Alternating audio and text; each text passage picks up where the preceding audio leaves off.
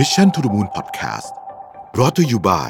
Sunday InsurTech ประกันที่ผมเลือกใช้ Smart Insurance Bond Simple ประกันยุคใหม่ที่มาพร้อมกับเทคโนโลยีทำทุกอย่างให้รวดเร็ว ในราคาที่เหลือเชื่อ ด้วยประกันที่ออกแบบมาด้วยใจ แล้วคุณจะลืมประสบการณ์ประกันภัยแบบเดิมๆ สนใจซื้อประกัน Sunday รับส่วนลดทันที 10%เพียงใส่โค้ด Mission to the Moon ที่หน้าชำระเงินบนเว็บไซต์ easysunday.com สวัสดีครับยินดีต้อนรับเข้าสู่ Mission to the Moon Podcast นะครับคุณอยู่กับเราไปทางนุสาหะครับ วันนี้เราจะมาในแนวแบบ self help นิดหนึ่งนะฮะด้วยหัวข้อที่ว่านิสัยที่ทำให้คุณเป็นคนเจ้าเสน่ห์ก่อนอื่นเลยเนี่ย แต่ละคนนิยามคำว่าเสน่ห์ไม่เหมือนกันนะครับเพราะฉะนั้นเรามานิยามกันนิดหนึ่งก่อนสำหรับผมเนี่ยคำว่าเสน่ห์เนี่ยมันเป็นแบบ คือเวลาเราเจอคนมันจะมีคนบางคนที่แบบ พูดอะไรก็ดูธรรมชาติ ดูน่าฟังรื่นหูพฤติกรรมดูแบบ ใช้คำว่า proper เหมาะสมนะฮะกาละเทศะดีนะดูหน่าคบหาหน่าคุยด้วยนะครับ คนคนเนี้ยสร้างไวท์ที่ดี เวลาไปอยู่ในวงสนทนารู้สึกอืมถ้าคนนี้อยู่ด้วยในไวท์มันจะดี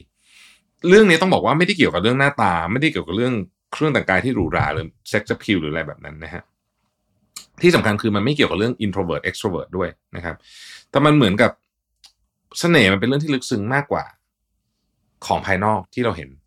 เฉยๆมันเป็นมันเป็นองค์รวมเออองค์รวมองค์รวมมันไม่ใช่ มันไม่สามารถแบบบอกว่าทำนี้สิอย่างหนึ่งแล้วมันจะมีเสน่ห์ขึ้นมาได้ไม่ใช่นะฮะหรือจะเรียกว่ามีคาริสมาก็ได้นะครับ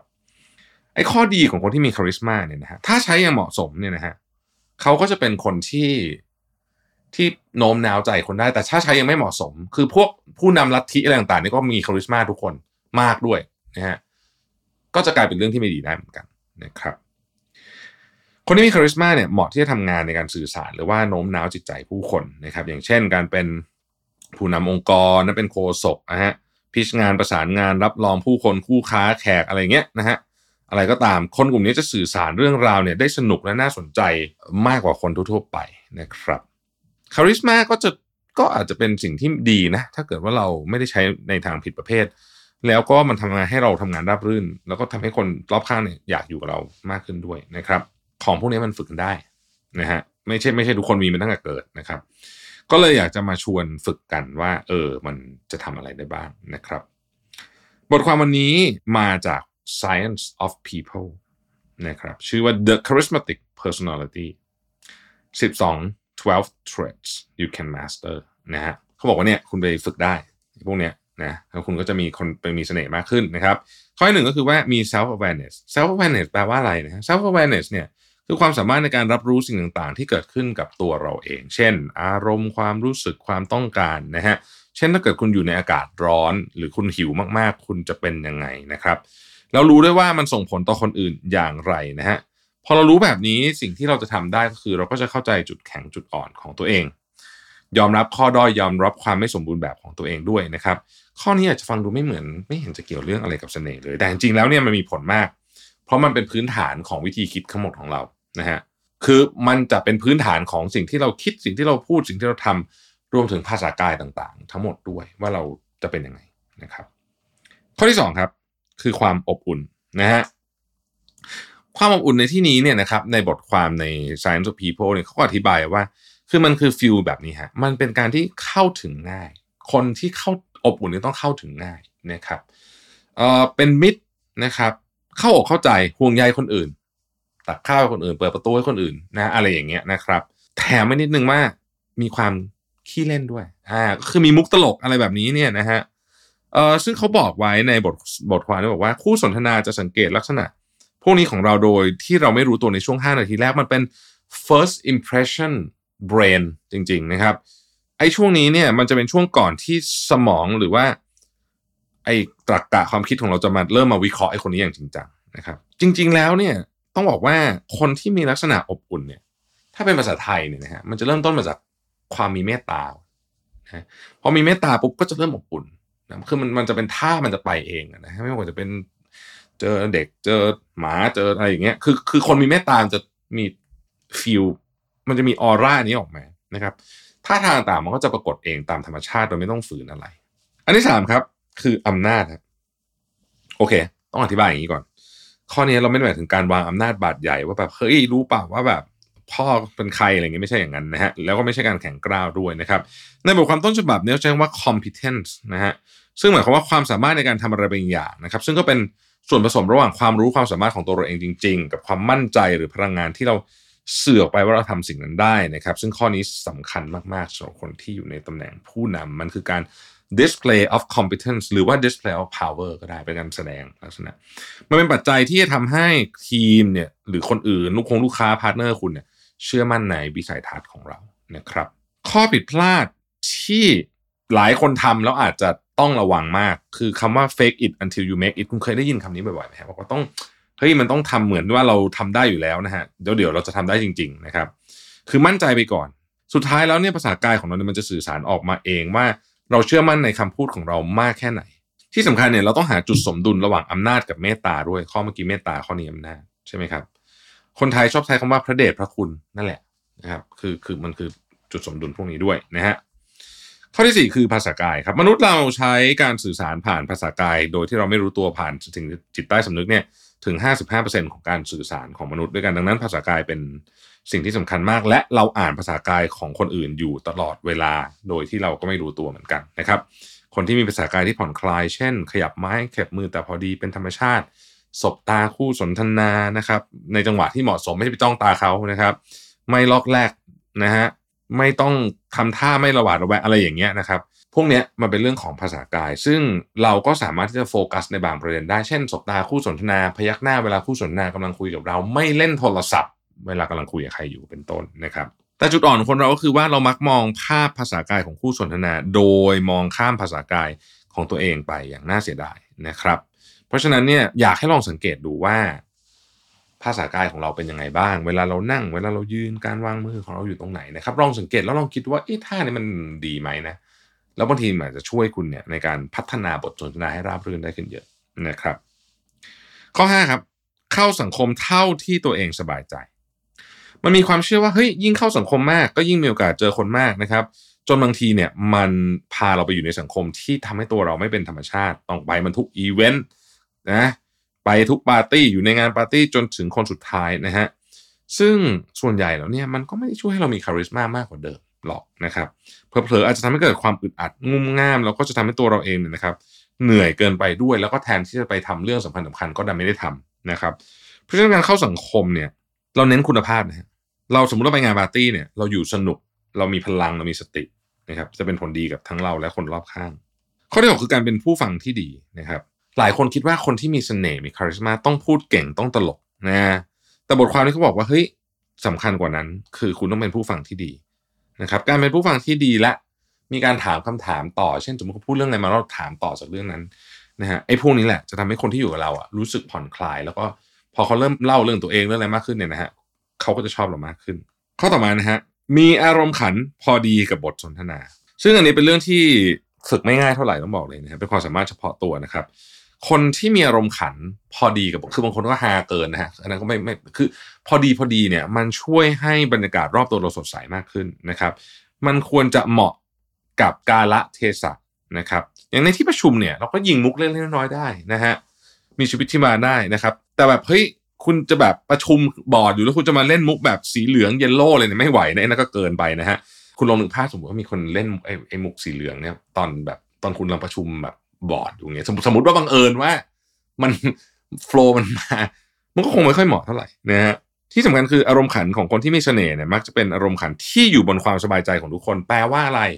แปลว่าไม่ไปเล่นว่าโอ้เล่นมุกตลกคนนี้ทำไมไอ้น้ำหนักขึ้นเปล่าเนี่ยเก้าอี้ล้อหักเปล่าอะไรเงี้ยเนี่ยอย่างเงี้ยเรียกว่าไม่อยู่บนความสบายใจของคนอื่นนะครับ เรามีพอดแคสต์อีกตอนหนึ่งที่พูดเรื่อง political correctness เออนั่นแหละลองไปฟังเพิ่มเติมก็ได้ว่า อารมณ์ขันประมาณไหนกำลังดีนะครับ มันควรจะอยู่ในเกณฑ์ที่เหมาะสมและทำให้ทุกคนสบายใจ ผมแถมให้นิดนึงอารมณ์ขันที่ไม่ค่อยมีปัญหา กับใครคืออารมณ์ขันที่เล่นมุกเกี่ยวกับตัวเองเล่นมุกแบบแบบแดกดันตัวเองไม่ค่อยมีปัญหาเพราะมันไม่ไปยุ่งกับใครนะคนอื่นจะรู้สึกสบายใจ ข้อที่8ครับรู้จักควบคุมตัวเอง การควบคุมตัวเองหรือว่า self control เนี่ยทำให้คนดูมีเสน่ห์มากๆนะครับอันนี้เป็นทั้งระยะสั้นระยะยาวนะครับระยะสั้นคือเป็นคนไม่หุนหันพลันแล่นนะครับ ไม่ระเบิดอารมณ์นะครับแต่ก็ไม่ใช่ไม่แสดงอารมณ์นะครับโกรธก็โกรธได้เสียใจก็เสียใจได้นะครับ แต่ว่ามันควรจะผ่านการหายใจลึกๆ แล้วก็ช่างใจคิดมาก่อนว่าจะเอาประมาณนี้แหละ นะฮะส่วนระยะยาวเนี่ยมันคือการสร้างรูทีนที่ดี ไม่ว่าจะเป็นการออกกำลังกาย การจัดเวลานะครับในการอ่านหนังสือหาความรู้เพิ่มเติม พวกนี้ช่วยเสริมเสน่ห์เราทั้งนั้น คนที่ออกกำลังกายก็มีแนวโน้มที่จะมั่นใจในตัวเองมากขึ้นพอมั่นใจในตัวเองมากขึ้น ความมั่นใจในตัวเองนี่แหละ จะช่วยทำให้เราดูมีเสน่ห์มากขึ้นนะครับ ข้อที่ 9สำคัญสุดๆครับถ่อมตัวครับ humble ยิ่งสูงยิ่งต้องถ่อมตัวนะครับ การถ่อมตัวไม่ได้หมายความว่าเราจะต้องไม่รับคำชมเชยจากคนอื่นเลยนะฮะแต่มันมีมิติที่ลึกซึ้งกว่านั้นนะครับมันคือ mindset ว่าเฮ้ยเราไม่ได้สูงส่งกว่าคนอื่นนะคือเราก็อาจจะทำเรื่องนี้สำเร็จ แต่ก็ไม่ได้แปลว่าฉันเก่งกว่าคนอื่นเพอเอิญเวลามันใช่ ปัจจัยมันใช่นะครับหรืออีกเรื่องนึงคือมันคือการเห็นคนเป็นคนเท่ากันนั่นเองนะครับ mindset แบบนี้จะทำให้เราปฏิบัติกับทุกคนด้วยมาตรฐานเดียวกัน ไม่ว่าเขาจะเป็นเจ้านายเพื่อนร่วมงานแม่บ้านนะครับรปภพนักงานในร้านสะดวกซื้อนะครับเอ่อ หรือจะเป็น Miss Universe ก็คือเนี่ยเราปฏิบัติด้วยมาตรฐานเดียวกันนะครับ ผมคิดว่าเนี้ยสำคัญมากที่สุดเลย ผมเชื่อว่าหลายคนมีประสบการณ์ แล้วก็เวลาผมคุยกับ เพื่อนผู้หญิงสมัยก่อนนะตอนที่ยังเด็กๆนะจำได้เลยว่าประโยคหนึ่งที่เพื่อนแทบทุกคนพูดเหมือนกันหมดเลยเนี่ยบอกว่าเวลาไปเดทกับผู้ชายเนี่ยซึ่งที่เขามองตลอดเลย หรือกระทั่งผู้ชายไปเดทผู้หญิง หรือหรือคู่จะเพศอะไรก็ไม่เกี่ยวนะ มองว่าอีกฝั่งเนี่ย treat พนักงานเสิร์ฟรปภแม่บ้านยังไงสำคัญมาก ถ้า treat เราดีแต่ treat คนอื่นไม่ดีนะฮะแบบนี้คนส่วนใหญ่ก็ไม่เอาไปเบ่งใส่เขาอะไรพวกนี้นะฮะมันก็จะมีแบบนี้ ข้อสิบนะฮะสบตาอย่างอย่างพอดีนะครับ อันนี้เคล็ดลับสำคัญเลย ที่เขาแยกมาเป็นอีกข้อหนึ่งทั้งที่จริงเมื่อกี้เราพูดเรื่องการสบตามาแล้วเนี่ยเขาบอกว่าการสบตาเนี่ยนะครับ มันคือการที่ทำให้เราบอกอีกฝั่งหนึ่งว่าตั้งใจฟังนะครับ แต่ว่าถ้าคุณจ้องตาเขาเนี่ยนะมันก็จะทำให้รู้สึกว่าอีกฝั่งถูกคุกคาม ดังนั้น ลีลาอันนี้ต้องต้องต้องพอดีพอดีนะครับ ต้องไม่เยอะไม่น้อยจนเกินไป ข้อที่11ครับแบ่งปันคำชมและความสำเร็จที่เราได้รับมานะครับ ในบทความเขาบอกว่าให้ลองนึกถึงสุนทรพจน์ของนักแสดงที่ขึ้นไปรับรางวัลออสการ์หรือรางวัลอะไรก็ได้นะฮะสุนทรพจน์ที่ฟังแล้วคนรู้สึกว่าหืมคนพูดที่มันมีเสน่ห์เนี่ยนะฮะมันมักจะเป็นคำขอบคุณที่เขาส่งต่อไปถึงคนอื่น ๆเสมอนะครับ ซึ่งเราสามารถทำได้เลยนะฮะไม่ต้องรอรับรางวัลออสการ์ก็สามารถทำได้นะครับ ในห้องประชุมนะพูดถึงทีมพูดถึงอะไรอย่างเงี้ยสมมติว่าเจ้านายชมเราบอกว่าโอ้โหมันเจ๋งมากเลยนะโปรเจกต์เนี้ยคุณบอกอ๋อครับก็ขอบคุณมากครับ แต่ว่ามันก็เป็นความร่วมมือของหลายๆคนครับ ผมเนี่ยอย่างพี่คนนี้ช่วยผมทำอันนี้ น้องคนนั้นช่วยทำอันนี้ไอ้อย่างเงี้ยนะฮะคุณก็จะดูดูดีขึ้นมาเยอะเลยนะฮะข้อนี้เราทำต้องทำจากใจจริงด้วยนะครับ มันเป็น attitude of gratitude นะฮะหรือการมีความรู้สึกขอบคุณกับสิ่งรอบตัวนั่นเองนะครับ ดีมาก ข้อที่ 12จำชื่อคนให้ได้ ข้อนี้ไม่มีอะไรซับซ้อนแต่ทำยากสำหรับผมเนี่ยนะฮะมันยากครับ โดยเฉพาะคนที่ต้องเจอคนเยอะๆเนี่ยนะฮะมันมีเคล็ดลับอันหนึ่งจากหนังสือสุดคลาสสิกของคุณเดลแคนนกี้นะฮะที่ชื่อว่า How to Win Friends and Influence People เนี่ยแกเขียนไว้ 5 ขั้นตอนนะบอกว่า 1. โฟกัสสมองคุณณวินาทีที่รู้จักกับคู่สนทนาเลยว่า คนนี้เขาชื่ออะไร คือปกติถ้าเราไม่ได้โฟกัส เราก็จะอาจจะ สนทนาไปแต่ว่าไม่ได้โฟกัสเขาบอกให้โฟกัสเลยตั้งแต่วินาทีแรกเลยว่าไอ้คนนี้มันชื่ออะไรนะปิดป้ายบนหัวเลยปุ๊บโอเค มองหาจุดเด่นบนใบหน้านะครับ ที่จะทำให้เราสามารถจำเขาได้ในอนาคตไม่ว่าจะเป็นดวงตา ไม่ว่าจะเป็นหรือรูปร่างก็ได้นะครับ ลองเชื่อมโยงจุดเด่นออกมาเป็นภาพนะฮะเช่นคุณไบรอันเนี่ยฟันสวยนะนะครับ หรือว่าคุณปูเนี่ยมีหลักยิ้มอะไรแบบนี้นะฮะนึกชื่อลักษณะเด่นและภาพนี้เชื่อมโยงไว้ ข้อนี้เป็นกระบวนการที่ทำให้สมองเราจดจำเป็นภาพ ซึ่งจะทำให้เราจำได้ดีกว่าเป็นตัวอักษรเฉยๆนะครับแล้วก็ทบทวนว่าแต่ละวันเราเจอคนใหม่ๆในเหตุการณ์ใดเขาชื่ออะไรและเขามีลักษณะเด่นแบบใดนี่จะเป็นการที่ทำให้คุณเจอคนครั้งต่อไปแล้วคุณจะจำเขาได้เลย ในบทความก็มีการสรุปทริคสั้น ๆ 5 ข้อไปด้วยนะ ว่าเออเออเนี่ยคุณอยากฝึก 12 นิสัยนี้นะ ลองทำ5ข้อนี้ดูมันจะทำให้ 12 นิสัยนี้ดีขึ้นไปเองนะครับหนึ่งคือฝึกสติทำให้เรามี self awareness มากยิ่งขึ้น 2. หาสมดุลระหว่างความเมตตากับอำนาจนะครับสามเข้าสังคมเท่าที่เราสบายใจ 4. เป็นผู้ฟังที่ดีเรียนรู้ภาษากายทั้งของตัวเองและของคนอื่นนะฮะและ 5. ส่งต่อความสำเร็จคำชม และปฏิบัติต่อผู้อื่นเหมือนที่เราอยากให้คนอื่นปฏิบัติต่อเรานะครับ ของพวกนี้ฝึกไว้ดีนะฮะเพราะว่ามนุษย์เราอะดำเนินชีวิตไม่ได้ดำเนินชีวิตด้วยเหตุผลอย่างเดียวเราดำเนินชีวิตด้วยความรู้สึกเยอะและความรู้สึกของเรากับมนุษย์อีกคนหนึ่ง มันคือความรู้สึกของเราต่อคาริสมาพวกนี้นี่แหละครับ ขอบคุณที่ติดตาม Mission to the Moon นะครับ สวัสดีครับ Mission to the Moon Podcast Presented by Sunday Insurtech ประกันที่ผมเลือกใช้ Smart Insurance Bond Simple ประกันยุคใหม่ที่มาพร้อมกับเทคโนโลยีทำทุกอย่างให้รวดเร็ว ในราคาที่เหลือเชื่อ ด้วยประกันที่ออกแบบมาด้วยใจ แล้วคุณจะลืมประสบการณ์ประกันภัยแบบเดิมๆสนใจซื้อประกันซันเดย์รับส่วนลดทันที 10% พียงใส่โค้ด mission to the moon ที่หน้าชำระเงินบนเว็บไซต์ easysunday.com